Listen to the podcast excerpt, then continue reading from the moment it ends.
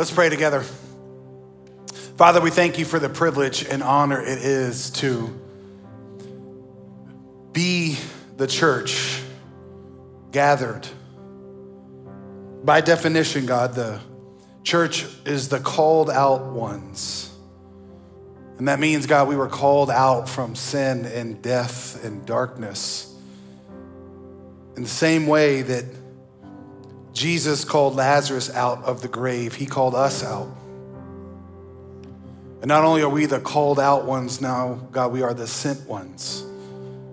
And it's just amazing to me that you not only saved us, but you sent us. As we're going to see today in Ephesians 4, God, you've gifted us and you're including us in the work that you're doing in the world. And that just blows me away. And God, I pray that particularly in this text, we would see that. We'd see what you're doing and how you are inviting us in to be a part of it.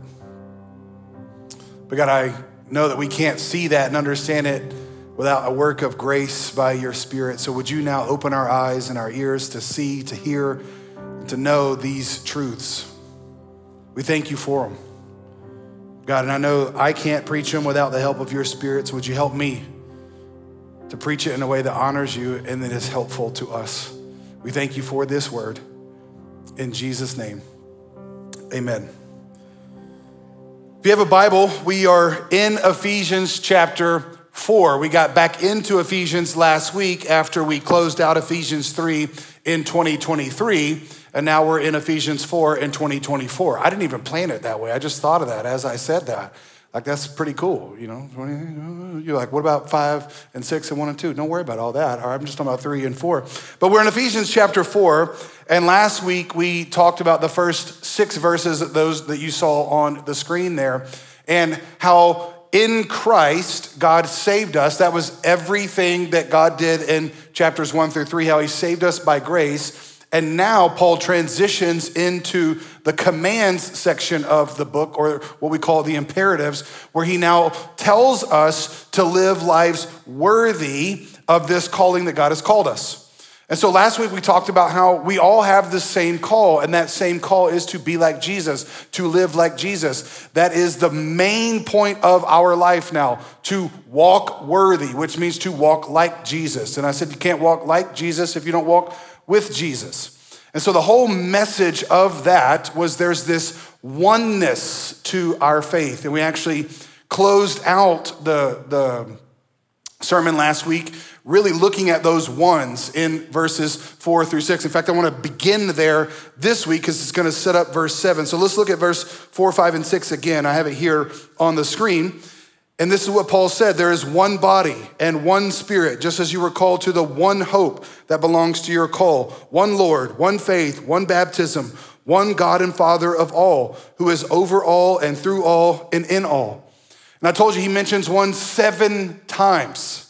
And so he talks about this oneness, how we're supposed to have this oneness in our worship and in our walk. We're all supposed to worship one God, and worshiping one God results in this one hope, this one faith, this one baptism. And so there's this oneness, or you could say sameness or unity in our faith. We're all called to live like Jesus. But that's a setup, if you will, to where Paul's going to go next in verse 7. And so, in order to understand verse 7, you have to see verse 4, 5, and 6, because Paul's not just talking about the oneness that we should have, he's talking now about how this one God and this one faith has given each one of us gifts. So, now let's go to verse 7. It says, But, and that's a transitional statement, right? That's a conjunction. Conjunction, junction, what, y'all? Function. Thank you for paying attention, all right? And that's an adversative conjunction. And what that means is he is now contrasting what he just said. And when you contrast something, you're showing the difference. So look at this. He says, But grace was given to each. What's that next word there? One. Let's try that again. Come on, everybody. Let's try to each what? One. Same word, but it's now used as a play on words, if you will. This is the eighth time it's used, but it's used in a different way. He says, because grace was given to each one of us according to the measure of Christ's gift. So here's what Paul's trying to say there's a oneness in the sense, and this is what I try to say all the time, in the sense that we should all have the same spiritual fruit. Like we should all have our goal, which is why we do abide every year. We abide in Jesus because apart from him, we can do nothing, but we abide in him. He grows fruit in us. And the fruit that he grows in us is the same the fruit of the Spirit. I say this all the time. And the reason why I say it all the time is because you need to be reminded all the time, right? Love, joy, peace, patience, kindness, goodness, gentleness, faithfulness, self control. Goodness, I think, as well. And so that is the oneness, that's the same.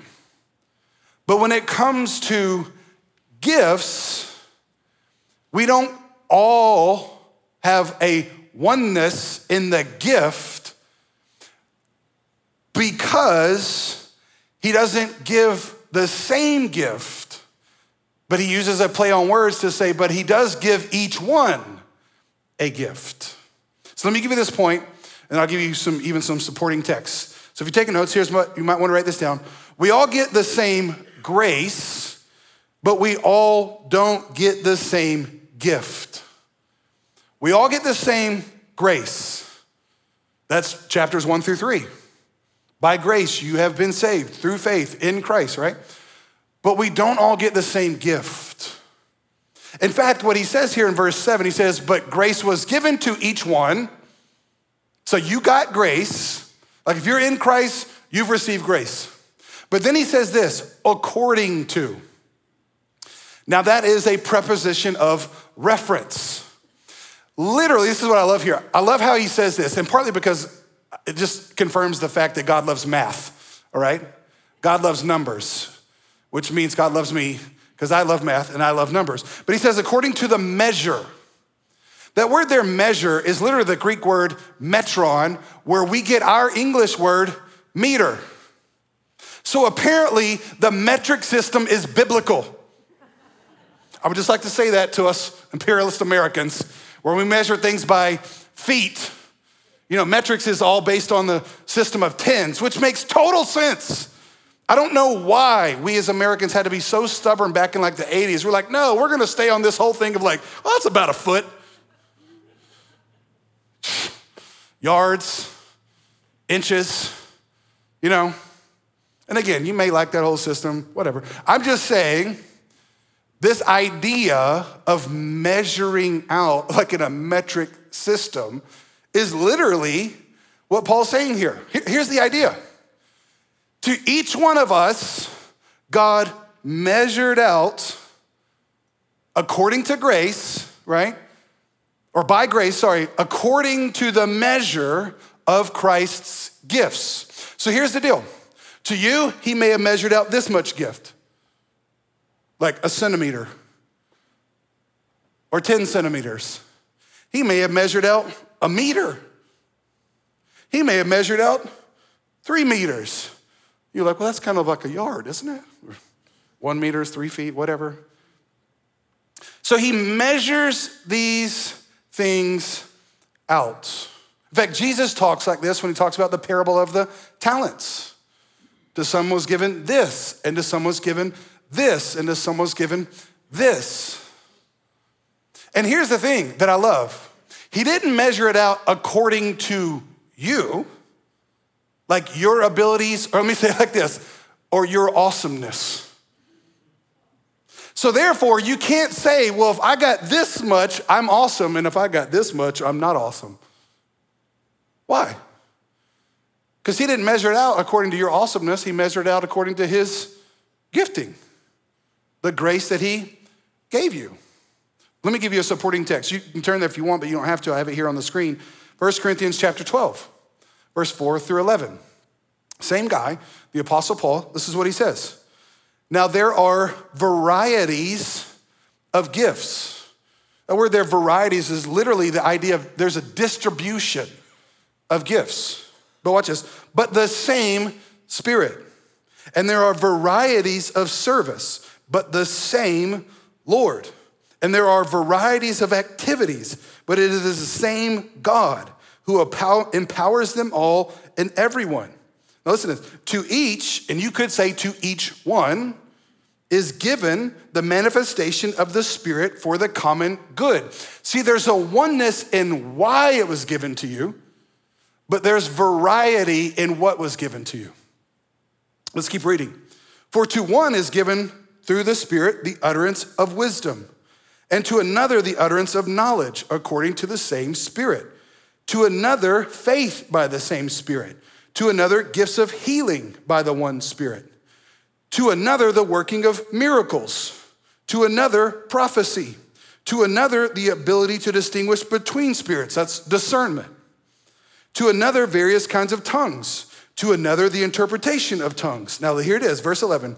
All these are empowered by what?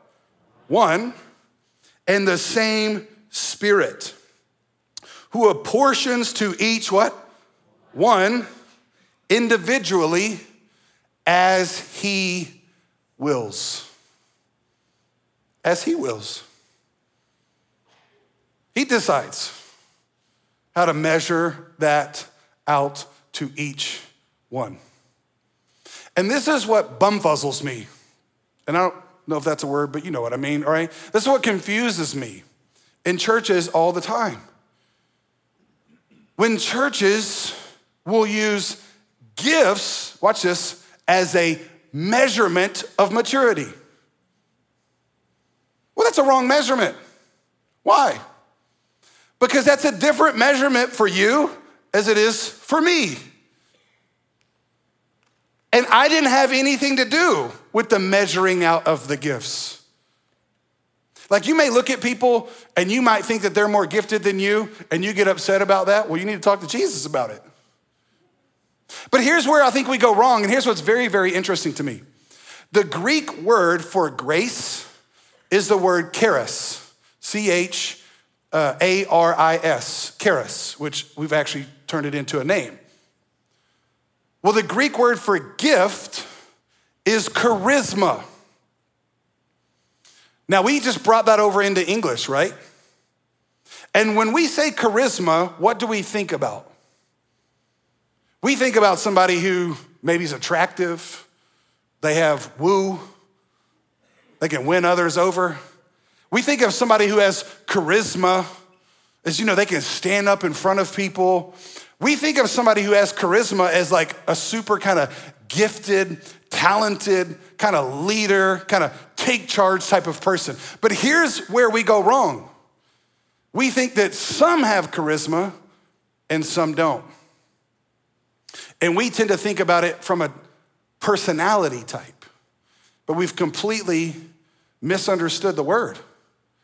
See, every single one of you have charisma. Every single one of you. And this is where I know you're like, not my spouse. They did not get hit with the charisma stick, right? It's because you misunderstand charisma. Charisma is not a personality trait it's a gifting. And all of you have been gifted. That might be the best news to you ever. You can leave church and you look, I got charisma. I didn't know that. I just thought I was an accountant that sat back behind the computer and I don't like people. I'm not saying accountants don't like people, but but I, again, we tend to think of like extroverted and introverted or math skills or people skills or book smart or street smart, right? You're using the wrong categories. You have charisma. But watch this your charisma is not a sign of your integrity or your maturity. We know this, right? Because how many of you know charismatic people, and I'm not talking about theologically speaking, I'm just talking about people with charisma that are horrible people? Like they got charisma. They can sell ice to an Eskimo, right? I mean, they got charisma the way we use it, but they're horrible people. That's just as crazy thinking that that person who has charisma is mature as it is thinking in the church that if I have this gift, I'm mature. No, that's a completely different category. And here's what we need to understand there's a oneness in the God who measures them out, but there's a diversity in us who receive them. I don't have the same gift you have. You don't have the same gift I have. And that is why we need each other. Because no person is a charismatic unto themselves. No person is a charisma unto themselves. No person has all the charisma that God has measured out for humanity. So you are not a self made woman or a self made man because it's God who made you. And he made you, yes, was you might have some more charisma or some more gifts than others. It doesn't make you better than them because you didn't measure it for yourself. That's like a tall person bragging that they can dunk a basketball. Well, well, hold up, bro. Did you make yourself tall? Do you have anything to do with you being seven foot? I mean, you go like this, and then you flex on people. Bro, you're seven foot. Now, if you were, uh, what's the, the, the short guy? Muggsy Bogues? What was his name? Yeah, Spud Webb, that was him. If you're like four foot 11 and you can dunk, bro, okay, you can flex on somebody. Because you could jump. But you see what I'm saying? But here's what's amazing to me how often do we take this charisma and we somehow take credit for it in our giftings or in our personalities. I'm not like you, you're not like me, we're not supposed to be like each other because we didn't get the same gifts. We do get the same grace from the same God, but He measures them out according to 1 Corinthians as He wills. And this is why I say all the time I hope you think I have the gift in here of knowledge or preaching or prophecy. But if I'm exercising my gift like I'm doing right now, I can't take the credit for that. I can't take the glory for that. God gave that to me. Now, I can do it in such a way that glorifies the giver. It doesn't mean I don't exercise my gift. I just exercise it in a way knowing it's a result of grace to me. Now, that's not the whole point of the gifts. In fact, we're going to get to the point because he's going to tell you the purpose of why he gave you the gift. But before he does that, this is why I love the Apostle Paul. He is going to take like this, it's going to feel like this weird turn in verses 8 and 9, in arguably one of the most confusing texts in the entire Bible. Listen to what he says in Ephesians 4 8 and 9. Therefore, it says, when he ascended on high, he led a host of captives and gave gifts to men. Verse 9, in saying he ascended, what does it mean but that he also descended into the lower regions the earth. Now, he just quoted Psalm 68 18. That's what he quoted. And I don't have it on the screen, but you can go back and reference it later. Psalm 68 18, he quotes that, and that's when it says, He ascended on high and led a host of captives. But he says, He gave gifts to men. But Psalm 18, Psalm 68, 18 says he led a host of captives and he received gifts among men.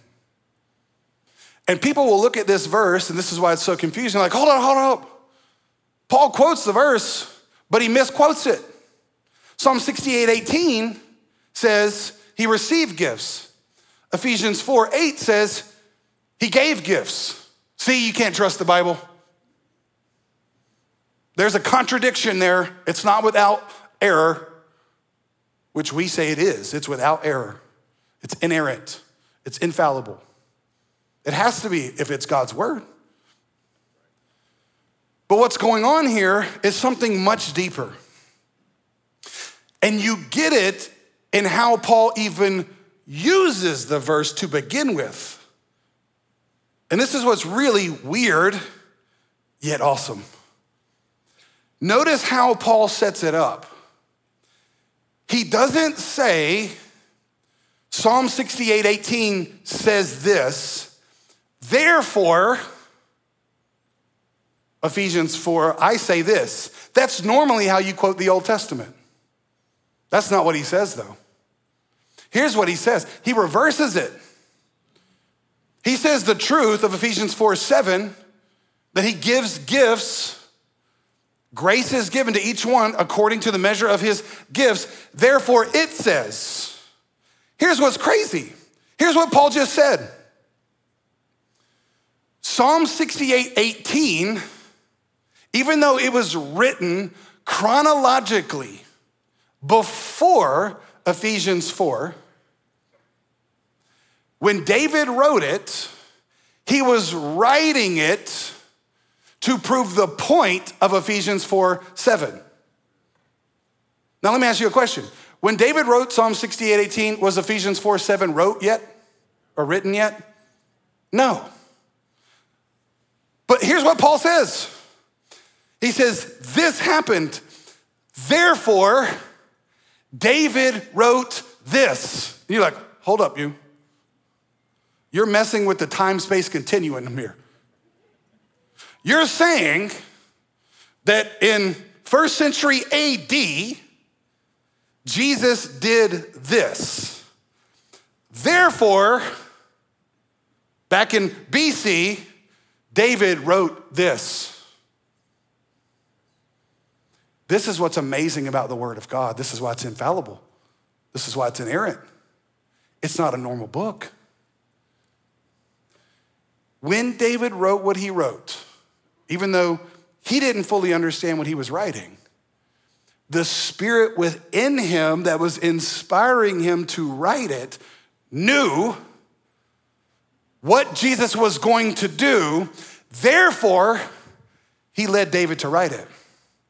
See, everything that God wrote was not just foreshadowing what would happen, wasn't just typology of what would happen, wasn't just prophecy of what would happen. It was written as though it had already happened. Jesus was going to do this, therefore, David wrote this. See, that in of itself is weird. No other book, no other person writes like that or talks like that. I mean, just imagine here we are in 2024, and I write something, and I write it in such a way, and I say, This is happening, this it, God is doing because of that that's going to happen. You're like, bro, how the heck you know that's gonna happen? You got a time machine? We don't need a time machine with God because God doesn't exist in time. Time's a creation of His. Time is something He is above. And I said this many times. Therefore, watch this the future is not something God just knows about, it's somewhere He is. Let that just like to your mind. So when David wrote what he wrote in Psalm 68 18, he wasn't just writing it, foreshadowing it, he was writing it to explain, to give you context for when Paul wrote Ephesians 4 7, Paul would come back and say, That's why this was written. Here's what's amazing to me God may have you write some stuff or do some stuff that you have no idea why you're writing it or doing it. You won't know until the future. But if he tells you to write it, if he tells you to do it, you can bank on it, it's gonna happen. But that's not the only thing that's trippy about this verse. Paul also changes it. See, David wrote, I already referenced it, he ascended. Well, if he's talking about God, how can God ascend? God is already in the highest, right? So David writes in Psalm 68 18, He ascended. How?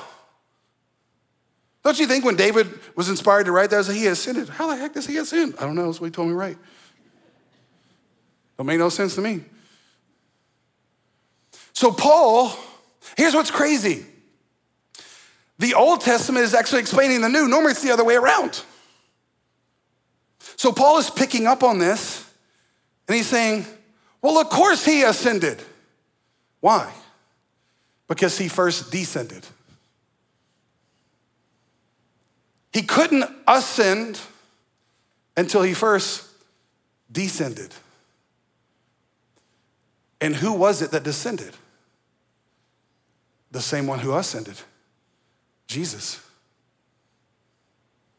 He descended from heaven to earth. Now, here's where it gets real like trippy to people. And I get, I've gotten this question many times, and I understand why I got it, and I'll show you why. But in verse 9, when it says he descended into the lower regions, the ESV, is the translation we use here primarily, it says into the lower regions, comma, the earth. But some older translations will say to the lower regions of the earth. Now, in the Greek, the word of is not there. The reason why we supply it in English, even though it's not there in the Greek, is because the word the is in the genitive case. And when a word in Greek is in the genitive case, it's showing possession. And so, how we would su- supply that in English, we would say the cross of Christ. Because the cross is possessed of by Christ. It's Christ's cross. It's an ownership thing. So we would say of. But what happened in especially the early church is a theology got built that said Jesus just didn't descend from heaven to earth after he died. His soul actually descended into hell. That comes from the Apostles' Creed. In fact, I'm going to read it to you. I don't have it here on the screen, I'll just read it to you though.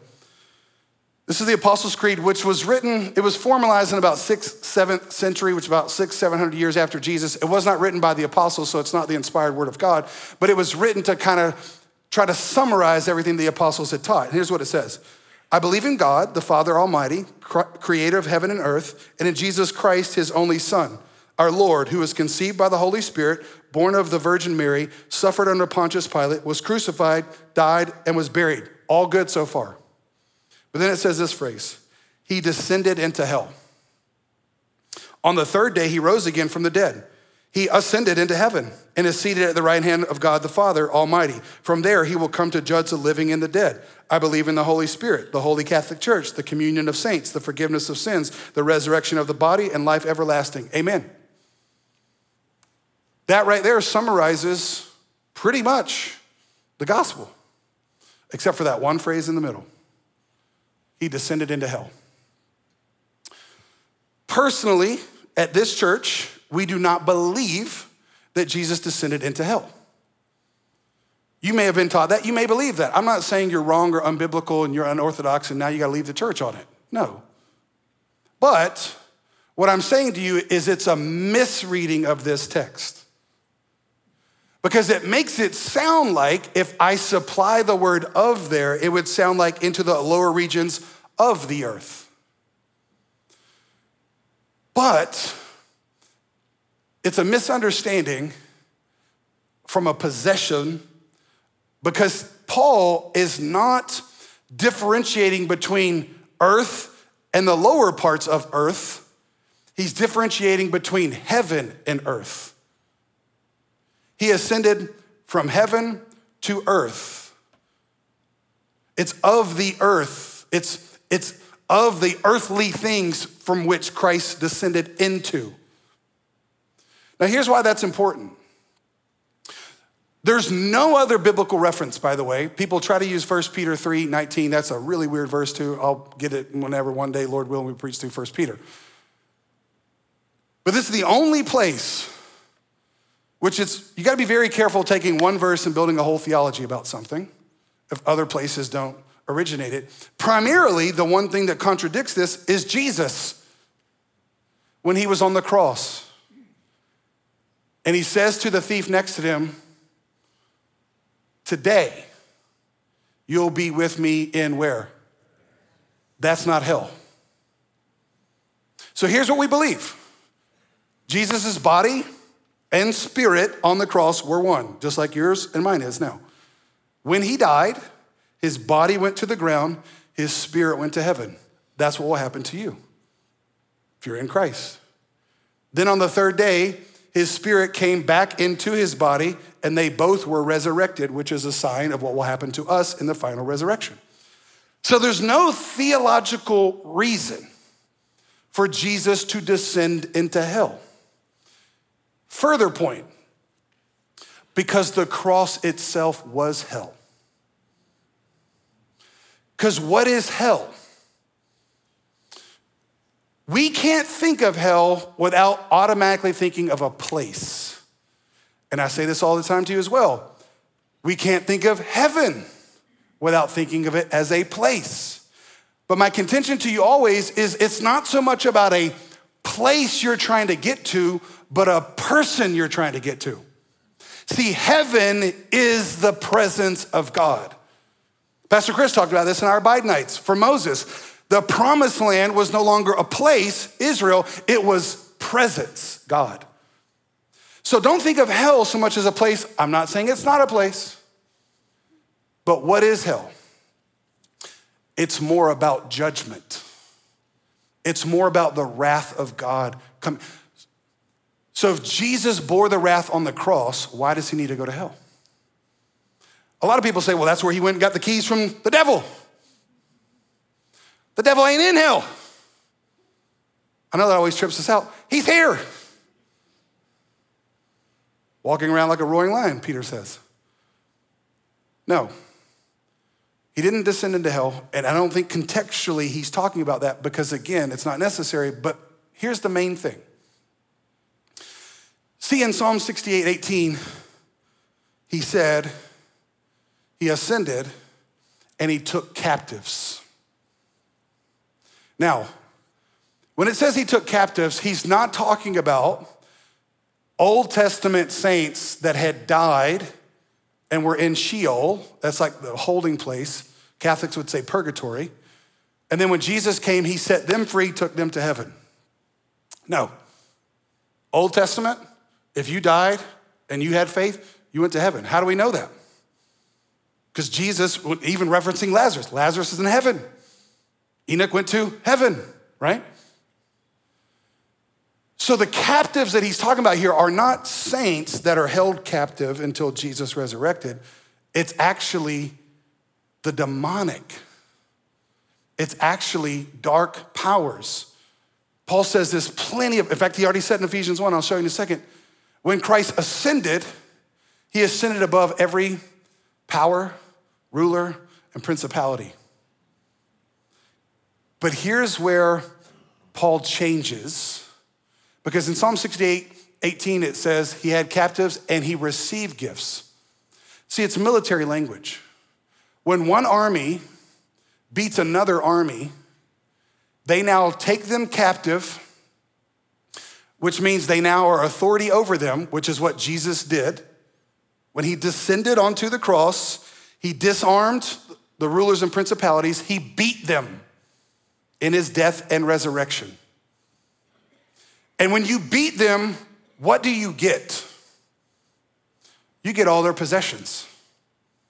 You get all their stuff. It's like a weird pirate term, booty. I don't know why that we call it that. That's the only time I'm gonna say it in the message, right? Because those of you who weren't listening, you are now. You get the spoils. But here's what's trippy in Psalm 68 18, it says, He led captives and He received gifts.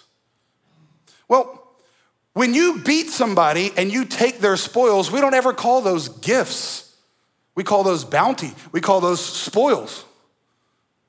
Why in the world then did David say they were gifts? here's the best part of this whole story. Because when Jesus beat the enemy, he took all their stuff and he gives it to his people as gifts. See, he beat the enemy, took them captive and all the power and all the rule and all the pleasure and all the things that they had over people, they no longer have anymore because Jesus took them. And Paul says now in Ephesians 4 7, 8, and 9, he received them then, but he's given them now. So when Paul changes it, he's not misquoting it, he's fulfilling it. He's showing you how, when Jesus ascended, he ascended because he first descended into the grave. And when he descended, he beat them. And when he rose again, he put them to open shame. He took all their stuff and now he's given them to his kids. So, all your gifts that you receive from Christ, Christ won them because they were his to begin with and the devil stole them. Because the devil can't create anything. But Jesus received them. He's like, thank you very much for that. And guess what he's doing now? He's given them.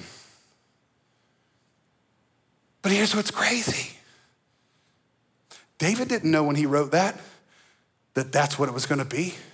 And Paul's telling you this was written. Not Ephesians was written because of this. This was written because of this. So at the beginning, the end was already fixed. At the beginning, this is why the Bible says before the foundation of the world, Christ had been slain. Before the foundation of the world, Christ, in a supernatural, metaphysical sense, had already beat the devil and had already stolen back from him everything that the devil has stolen, and he gave it. Now it's just playing out in real time. So, this is what's amazing. I hope you never see your gifts the same again. Because Jesus died and rose again and received them, and now he's given them to you. Your gifts are a result of his victory. Why? Look at verse 10. Ephesians 4:10. He who descended is the one who ascended far above all the heavens, that he might fill all things. The word there, that, is the purpose statement clause. He did it for this purpose. He descended, descended, beat the devil through his death, burial, and resurrection, and then he ascended, took all those gifts and now he's given them to you. Watch this, that he might fill all things. And this is where you thought the story was good. As I tell you all the time, the gospel's gooder. Why did he give you gifts? He gave you gifts because through your exercise of them, he's actually filling all things. You don't believe me? Let's go back to Ephesians 1. We already preached on this, but this is what's crazy. The more you keep reading, the more you understand. Look at Ephesians 1 19 through 23.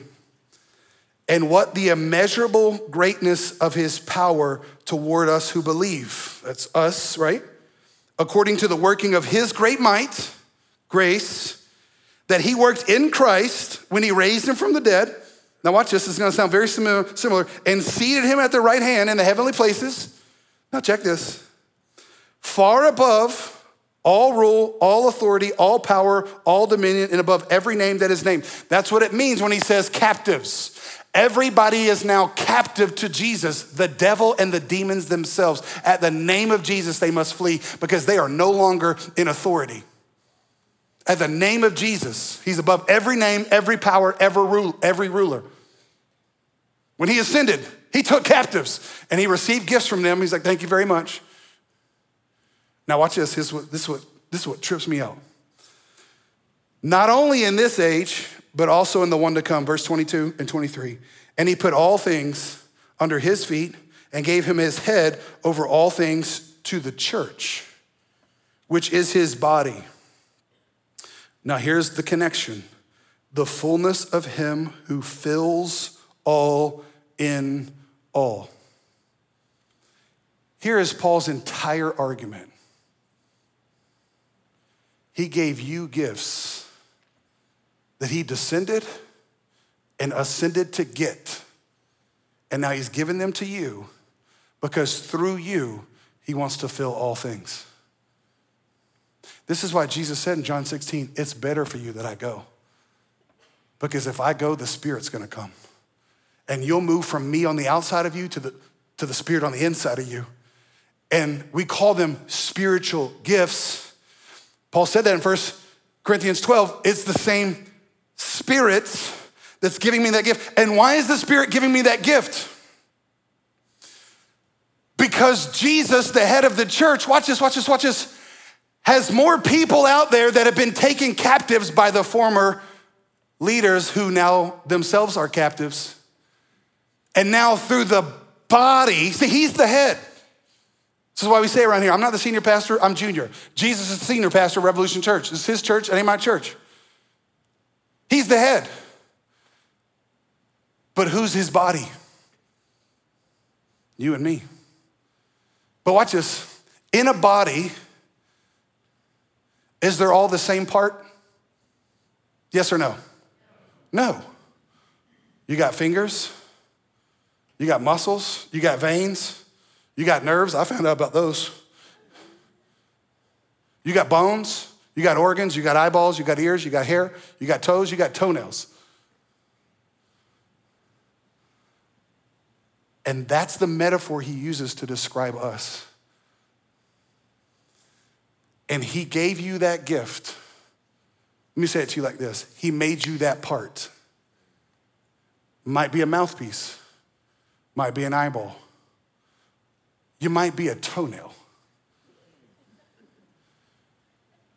And you're like, I don't really know why I'm here. You wanna know why you're here? Because Christ is filling all things through you.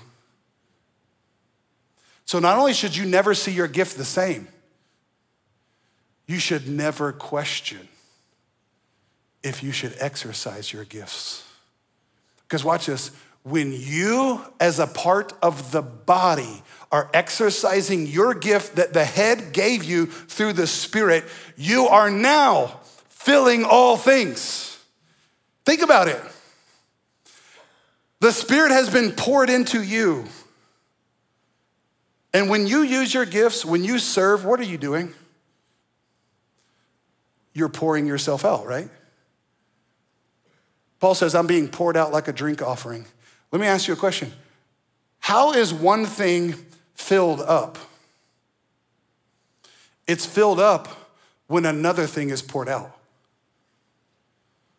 Could it be that the reason why the earth isn't full of God's glory is because the church isn't pouring themselves out. The church isn't pouring out what was put in because the church's like, I'm just a toenail. I ain't got no charisma. I'm not gifted. If you're in Christ, you're gifted. And even if you're a toenail, you play a part, a very important part. And if you don't play your part, guess what? The Spirit doesn't get poured out and the world doesn't get filled up.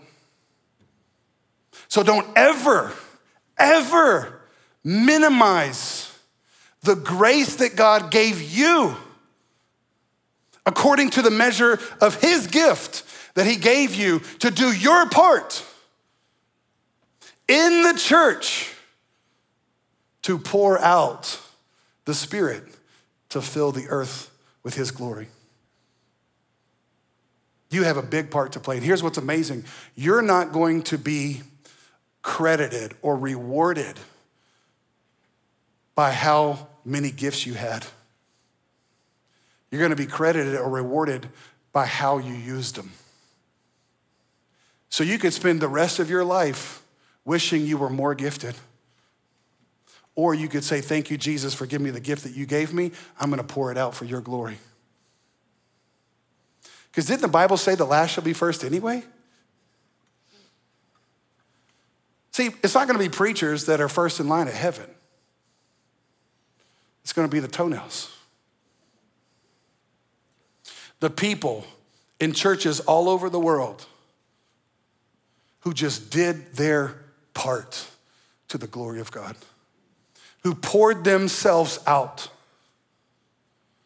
because they knew and they understood that they didn't want to waste their life for which Jesus gave his. He descended. He descended so that he could ascend, so that he could receive gifts, so that he could give you gifts. Last point don't miss this. Christ fills all things through his body, the church, as each one of us uses the gifts we have been given. That's how he does it. And this is what amazes me God didn't just give me grace to save me, He gave me grace so that I could serve as well. God wants you on his team so that through the Spirit in you, Christ, the head of the body, is filling all things. God has drafted you in to his mission. Please never think again that your life is insignificant. Please never make the assumption that you would be better off and everybody else would be better off if you were dead. Because until you're dead, you're not done. God has a mission that He wants to do not only in you, but through you. Because He's got more people out there that are empty. See, this is what's crazy.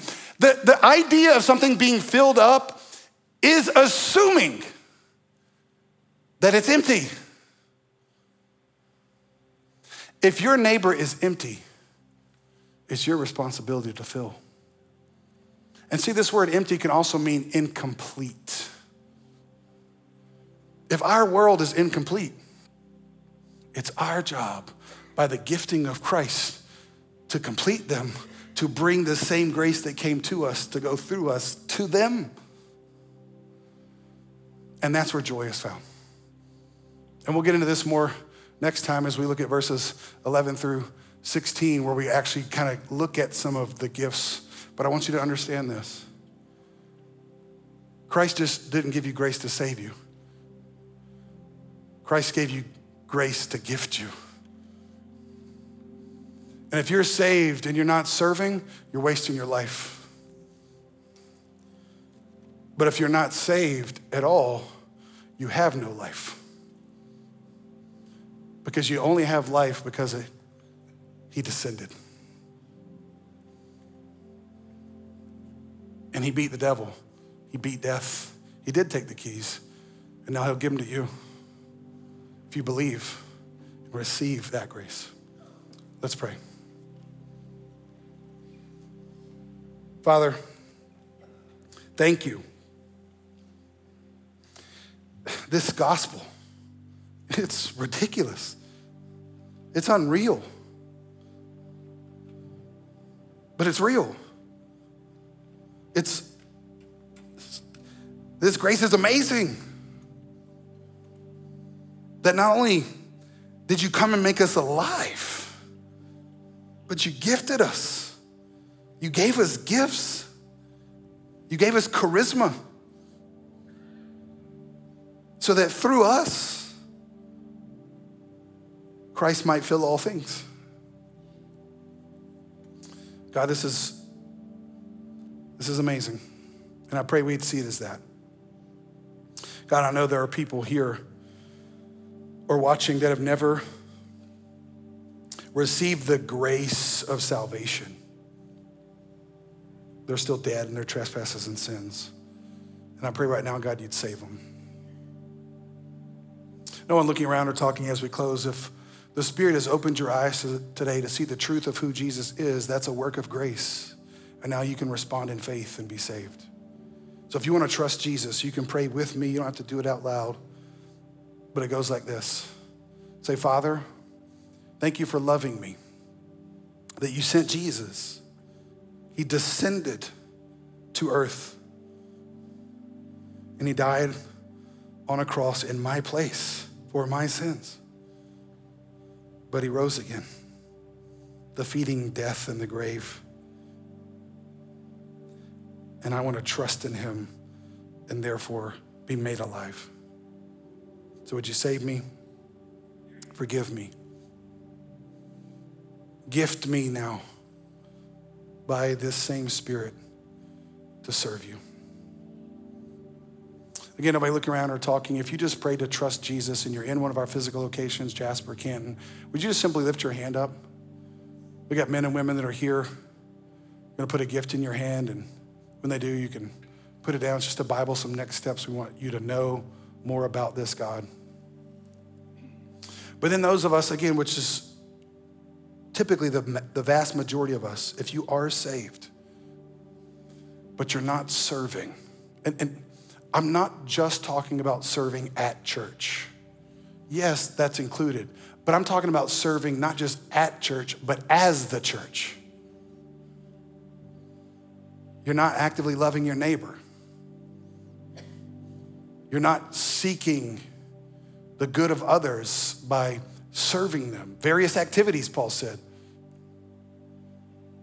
Or you don't know your giftings. Again, we'll, We'll get into those as we keep going. But please don't ever think that you have nothing to offer. Please don't ever think you have no charisma, because you do, because you have charis, you have grace. And don't think that you're not as good if you don't have another gift. So your prayer is simply God, show me my gift and give me opportunities to use it. And then as you use that gift, Christ is filling all in all through you. What a privilege. Father, I pray that we would not only fully understand these truths, and just, I mean, simple verses, God, but amazing. That you descended, you ascended, and when you ascended, you received gifts, and you have now given us gifts, and you want us to not just receive that gift, but you want us to use that gift to serve. And God, I pray that we would do that, not only in our church, but in our city and in our county and in our world. That we would be known as the church that exercises our gifts. And yes, that's all of them. And yes, that could include speaking in tongues, God, but that's not the gift. We all have gifts and we can all use them for the good of others. So I pray we would do that. In Jesus' name, amen. Love you, church.